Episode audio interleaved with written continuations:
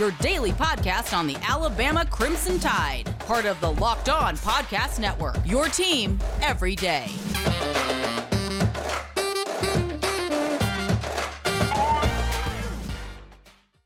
Everybody, and welcome back in to Locked On Bama. Luke Robinson, that's me. Jimmy Stein, again, that's normally him, but today I've upgraded once again with John Garcia from SI.com. John, how impressed are you with all our new graphics? It's extremely fancy. This is the uh, highest class I've seen you guys uh, be a part of. So I'm excited to be a small part of it. You guys are upgrading, and I'm happy to still be worthy of your time.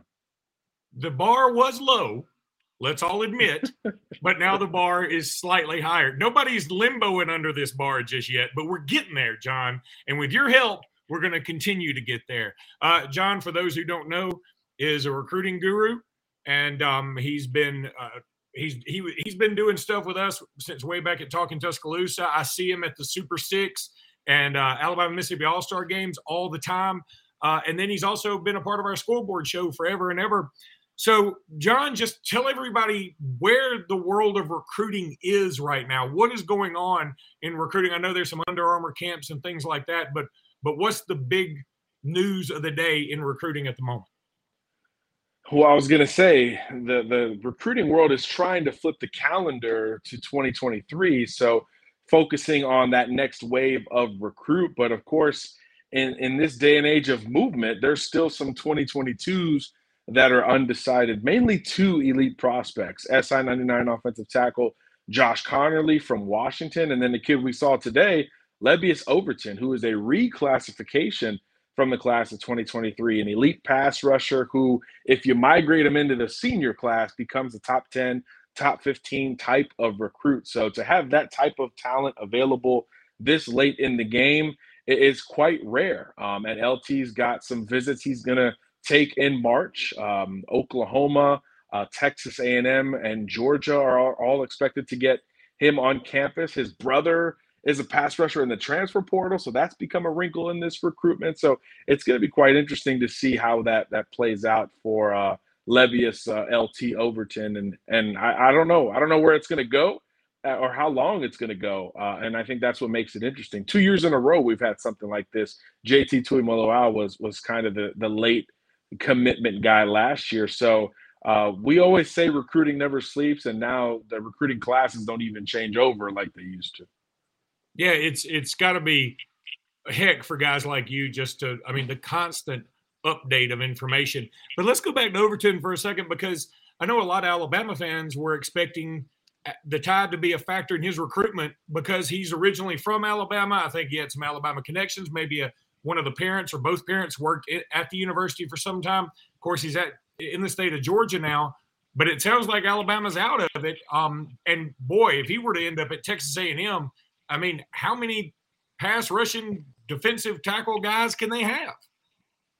Apparently, it's an unlimited number uh, over towards College Station. And yeah, he said there is a top five right now. It's Oklahoma, Ohio State, Oregon, Texas A&M, and then of course the in-state Georgia Bulldogs. So if it extended to six, I do think Bama would be that sixth school. But as it stands right now, top five official visits coming up in the month of March, and most likely a decision sometime in the summer months, and he may just enroll at his school of choice. So again, a totally unconventional recruit, and yeah, even though he's got ties to the state, he used to live in Alabama. Uh, his father worked at Alabama, so there's certainly a lot of ties there. Uh, but uh, those have have since uh, changed in terms of how he views the program. So it looks like he will end up elsewhere. It, it really is bizarre because you would think uh, that that would be a perfect fit, but sort of is what it is. Uh, another guy I want to ask you about, but I'm going to save it. I'm going to go ahead and tell everybody about betonline.net because I want to talk about Arch Manning net next, and that deserves its own segment. So we'll get into that after I tell everybody about betonline.net. I've been about betonline.net forever. Football might be over for this season, but basketball's in full steam and pro and college. A lot of that's going on. It's getting into be tournament t- tournament time. Uh, from all the latest odds, totals, player performance props to where the next fired coach is going to land, betonline.net is the number one spot for all your sports betting needs. BetOnline remains the best spot for all your sports scores, podcast, and news this season. It's not just basketball either. It's whatever you want: hockey, boxing, UFC Everything is at betonline.net. Head to the website today or use your mobile device learn more about the trends and actions. BetOnline.net that's where the game starts. You need to go there first and check it out. Also, want to tell you about Built Bar. Look, these things are delicious. I know you've already ruined your New Year's resolution. I, typically, I do, but I haven't this year because of Built Bars. These things are awesome. Absolutely love them. Have you tried the puffs? They are super fantastic. They're everything is covered in chocolate, by the way. Just throwing that out there. Most Built Bars contain about 130 calories, four grams of sugar, four net carbs, and 17 grams of protein. You compare that to a candy bar, which has around 240 calories, 30 grams of sugar, and dozens of net carbs, and it's a no contest. And Built Bars taste better, and they've got like 30 flavors. I mean, it's unbelievable. Go check out built.com, B-U-I-L-T dot com. You want to go there, use promo code LOCKED15, get 15% off that order. Use promo code LOCKED15 for 15% off your order at built.com and go get some of these delicious, nutritious built bars. All right, Arch Manning, I'm not going to ask anything, just go. yeah, you're not the first person to do that. Look, I mean, this is the most unique recruitment we will ever see because of many different layers. First of all, Arch Manning, right? That last name, the quarterback position in general, that creates its own hype. This is a LeBron James level recruit in terms of how he is really unanimously viewed as arguably the number one quarterback or the number one player in the class of 2023. He's started varsity football since his freshman year. We all know who his uncles are and his grandfather, all, of course, a former NFL quarterback. So, just in the pedigree department, as unique a recruit as, as we'll ever see. But then you go to the other side of it, Luke, and it's how they're handling the recruiting process. He's not on social media, he's not doing interviews, he's not posting offers or top schools or visit photos or anything like that. Arch is just handling this thing internally, which is really something we do not see ever on the recruiting trail. So we don't know how many scholarship offers he has. We don't know who is still technically in the race for his services because he won't come out and say it. Now, sources have said it around him and his coach and other people have mentioned schools being eliminated or schools uh, still in the running and we can assume combined with all the information that there's a handful of schools still very much in it but the camp continues to say this thing is wide open no timeline for a decision this thing's going to go into the spring maybe even into the summer and, and everyone's just kind of on pins and needles waiting for him to make a decision, even though again, he's not that type of kid. I mean, he may he may very well be committed to a school at some point, Luke, and few people will know about it until someone else leaks it. It won't be a kid dropping a commitment video or anything like that. So it's it's so unique in just about every way, and it's going to be the top story in recruiting uh, until he commits and probably thereafter having said all these things and waxed poetic about him, and he is a fantastic prospect. I mean, you are a much better judge of that than I, but I have watched a lot of his highlights. He's he's fun to watch. Um, he's got a lot of Peyton, and he's got a lot of uh, granddaddy in him too. I mean, he's got he's got a, a lot of attributes you want in a quarterback. And I'm not going to pretend I can pronounce his last name, but Nico I period. You don't have to tell me the, the, how to pronounce that. Just like you taught you taught me how to say Tungo Bailoa, and I, and I always thank you for that. Now I want you to teach me this one, and also tell me how much separation is there between these two quarterbacks. Well, it's not even just Nico and Arch, right? You've got Malachi uh, Nelson out in California, Jaden Rashada out in California, Jackson Arnold in Texas. This is a loaded quarterback year. So for him to be in contention for that number one spot and right now to be the front runner for that number one spot does say a lot uh, about Arch's talent. And like you said, Luke, very much a combination of of his uncle and his grandfather. You know, he's six five, so he's built kind of like Peyton at the high school level, just this tall, skinny, lean uh, prospect. But then when you watch him play, the arm talent's there, but so is the mobility. He can really move. Not necessarily a guy you're going to design runs for, but in the modern age, you have to be able to move and escape the pocket, scramble for some yardage. He can absolutely uh, do that, even as a speed trainer, uh, who I recently spoke to. So this is an all-in situation for Arch Manning to be that modern quarterback. So we know in between the ears he's going to be advanced just because of his upbringing. He's got the varsity experience that really his uncles didn't have. He's already surpassed them from a production standpoint at Isidore Newman High School. So it's just about where he's going to play his college ball and, and how he finishes his high school career as a senior. But regardless of where the rankings start, um, he'll be in that conversation for number one when they finish, which is which is what matters most. And as you can tell, I'm avoiding uh, the Nico pronunciation because I'm not quite there yet. I've only talked to him once. We're not quite there yet, but it does start with an I, as you mentioned. Okay. I, I swear, John, the, the whole time you were talking, I almost couldn't pay attention because I was like, do I need to bring up the fact he's not telling me how to pronounce his last name yet? Because hey, I'm straight up person, so yes, I'm not I, there yet. I dig it. And, and once you learn, you you can send me the pronunciation, the the respelling. I will appreciate that. Uh, John, let's go ahead and take another break. And when we come back, I want to talk about the two guys committed to Alabama, and also who do you think will be next uh, to commit to the Tide? You don't know this, but on video, we have to have an awkward pause when I say it's the next break because it's not actually a live read. And I don't know how to put those breaks in the video yet. So it's just an awkward pause for the podcast. Now, so you were probably looking at this like this is the strangest interview that I've ever been on. He's asking me questions uh, about answers I can't pronounce, et cetera, et cetera. But bear with me, that'll be better on the podcast than it is on the video. So Alabama's got two defensive back commitments already: Jahlil Hurley uh, and Elliot Washington Jr. One of them from the state of Alabama, one of them uh, an Alabama legacy. I, I find it interesting. Maybe it's just coincidental that Alabama has two defensive backs committed uh, as their first two. Uh, you know, maybe they targeted defensive backs, or maybe it's just the first two guys who wanted to commit. I don't know. Um, but talk about those two guys, and also who do you think will be the next guy to pop for Alabama?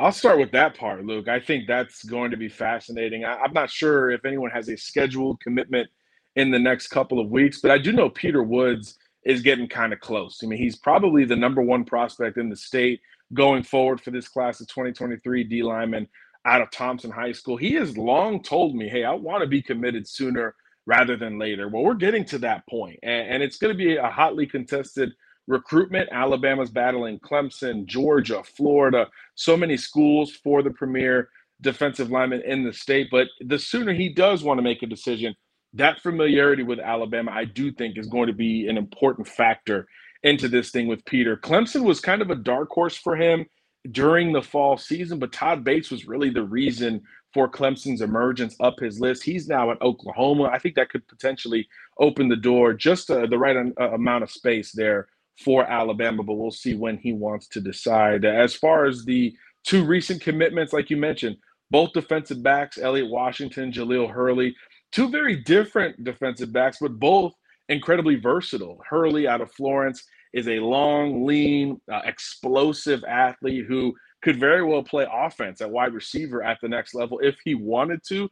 But I do agree with Alabama that his ceiling is on the defensive side of the football. Uh, just can attack the football at its highest point. Change of direction is there. The suddenness, the twitch, all the buzzwords we love to throw out in recruiting. He's got all of them. And I think he could be an elite prospect at corner or safety down the line. And Washington, a little bit different, a little bit more physical, a little bit more compact of a player built for contact, built for physicality. So I think of that nickel role. We, we saw Malachi Moore two years ago, Brian Branch this year really emerge as r- ridiculous nickel prospects who could who could play the pass and the run, even blitz and rush the passer on occasion. I think Elliot Washington's got some of that in his game, and I do know that he's very tough. Uh, I saw him at a camp last week where he's coming off of an Achilles injury and he's plowing, powering through all the drills. He's wincing when he's coming out of his breaks, but he's still knocking down passes uh, against South Florida wide receivers, which Alabama fans know uh, are, are quite the crop every single year in recruiting. So he's got this toughness and this this confidence about him that I really like. And I think he's built for more of that nickel or traditional safety type of role at Alabama. So I think both guys very versatile. They're both big and they're both long, which is again what, what you really want at that position in, in this modern age. I don't mean to throw you off here, but I want to go back to the 2022 class for just a minute. And I know recruiting like yourself have already, I mean, you guys are on to like 2026 now. I mean, y'all are, I mean, some of the guys y'all are tracking are in utero. Uh, they have to be. I mean, because that's just the way the business is now. But um, I want to go, but you brought up wide receivers. And Alabama's wide receiver class, I, I, feel like, was the best in the country this past year. Uh, they've got a bunch uh, of fantastic wide receivers coming up. So, of that bunch, and if you need me to give you a refresher on all their names, I'm happy to. But of that bunch, who do you think could make the most instant impact? That's a great question. And, and yeah, you could really go in any direction here. I think Shazz Preston might be the most complete receiver that Bama's going to bring in. But when you think of the freshmen who have made impact at Alabama at that position over the last five to 10 years, it's been more these slot type of receiver. So I, I may go Aaron Anderson, you know, from Louisiana. Well, Preston is too, both of them from Louisiana. I, I really love what Anderson can do with the ball in his hands. And I think it creates kind of this uh, hand the ball off, bubble screen return man kind of impact that he could potentially make. I'm not going to say he's Jaylen Waddle because I don't think in the explosive department that that those guys come around even every five years. So for, for one to come around a few years later would be rare. So I'm not going there. But we did see Waddle make an impact as a true freshman, as as first a return man and kind of a gadget guy, and then eventually as a traditional slot wide receiver who could really uh, break down the middle of the defense. And I think Aaron Anderson has some of those same qualities and one of the more confident receivers I've ever scouted uh, in the last decade. I mean, this kid knows what he can do with the football in his hands, and I think that's something that Alabama could take advantage of right off the bat and at a position of need. Man, uh, that's music to my ears because I think one thing that lacked from some of the receivers uh, this past season was confidence. I mean, now you go back to Agiye Hall, somebody who I think he he spoke as if he had the confidence, and on Twitter he he was very confident. But I think when he got in the game, I, I think people, you know, even guys who are supremely confident and supremely talented, they get in the game and realize, oh my God, everybody's about as big and fast as I am. And I think the national championship overwhelmed him just a little bit because he had a couple of drops in that game, although he, he played pretty well. And I'm excited to see what he can do. Um, but, but, uh, you know, even JoJo Earle, I think, had his you know, had his moments of trepidation, it felt like at times. Um, and I expected to have a little bit more impact from some of the wide receivers in last in the last class. So I'm really excited to hear that somebody like Aaron Anderson, the first word that pops in your head outside of speed is confidence. Absolutely. I mean, this is a guy who who, who played at the highest level in New Orleans, and we know in, in, that area, some of these metros kind of speak for themselves, right? New Orleans Metro, Houston, Miami, Atlanta, Los Angeles. If you come from one of those metros, you almost have a different uh, kind of swagger about you because you've played against fellow, in this case, SEC guys or even future NFL guys, and you have already had that kind of success. And Aaron has had that over the last several years uh, coming out of high school. So I, I think that's a big factor in terms of why I think he'll make an impact early. And also, the return game was was not explosive in 2021, and, and the main slot receiver Slade Bolden. I mean, he's obviously uh, off to the NFL. So I, I think there's just kind of that that natural need for an impact there, but also a prospect who's just ready to, to potentially step in. And, and I think that's why you've seen Bama attack that position in recruiting like crazy. I think what eight wide receivers signed over the last two cycles. Um, this is this has been a big transition as you move on from that ridiculous crop that we were getting used to at Alabama with DeVonta Smith and Jerry Jeudy and all those guys, Waddle, as we mentioned. Now, as you move the, the, towards the next group, uh, you got to start hitting on some of these recruits. So I think that's why you've seen a, a, bigger volume for Alabama. But Aaron Anderson was a great get late in the game uh, following that that LSU decommitment. And let's also be honest, Slade Bolden w- was very he was very good at what he did. He's a solid SEC contributor. There, there's not a universe though where he's all SEC caliber. Um, and a guy like Aaron Anderson, at least on film, looks like he could potentially be an all SEC, if not more, guy. Uh, Isaiah Bond, sort of the same way. Kendrick Law, the same way. You mentioned Shazz Preston, same way. And another thing that's very interesting that Jimmy and I have talked about a lot it's not like Alabama's not looking for the next Julio Jones. Everybody wants a Julio Jones or AJ Green, right? Tall, with the speed, with the strength, with the hands, with the route running. That's fantastic. But Alabama has certainly gone a little more diminutive and speedy as hell uh, versus even a DeVonta Smith who's very fast, but a little bit taller than even some of these guys. These guys are more like uh, slender Tyreek Hills versus you know taller wide receivers, right? Well, yeah, Isaiah Bond can run with with anybody in college football right now, which is scary to think about because he hasn't hit that SEC weight room just yet. So you've got truly blow the top off of the defense speed. I think when you talk about Anderson and Kendrick Law, this is this is more quickness and speed together. We used to call guys either quick or fast. Both of these guys are both. I like Kendrick Law's athleticism so much. I had him ranked as a top 99 recruit as a nickel defensive back.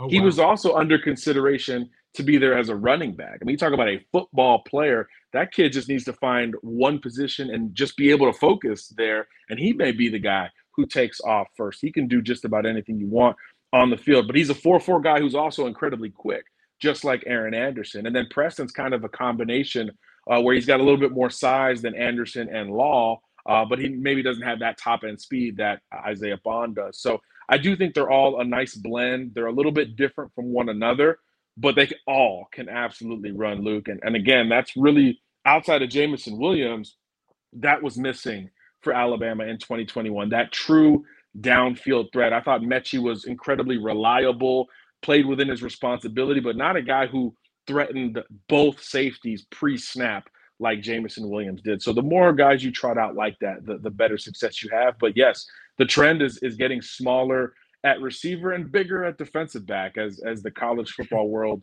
spins and tries to figure out what what works and, and puts more points on the scoreboard. John, you are literally the man. Tell everybody how they can find out more what you're writing, what you're potting, what whatever you're doing. A little bit of everything. Uh, I appreciate the kind words always.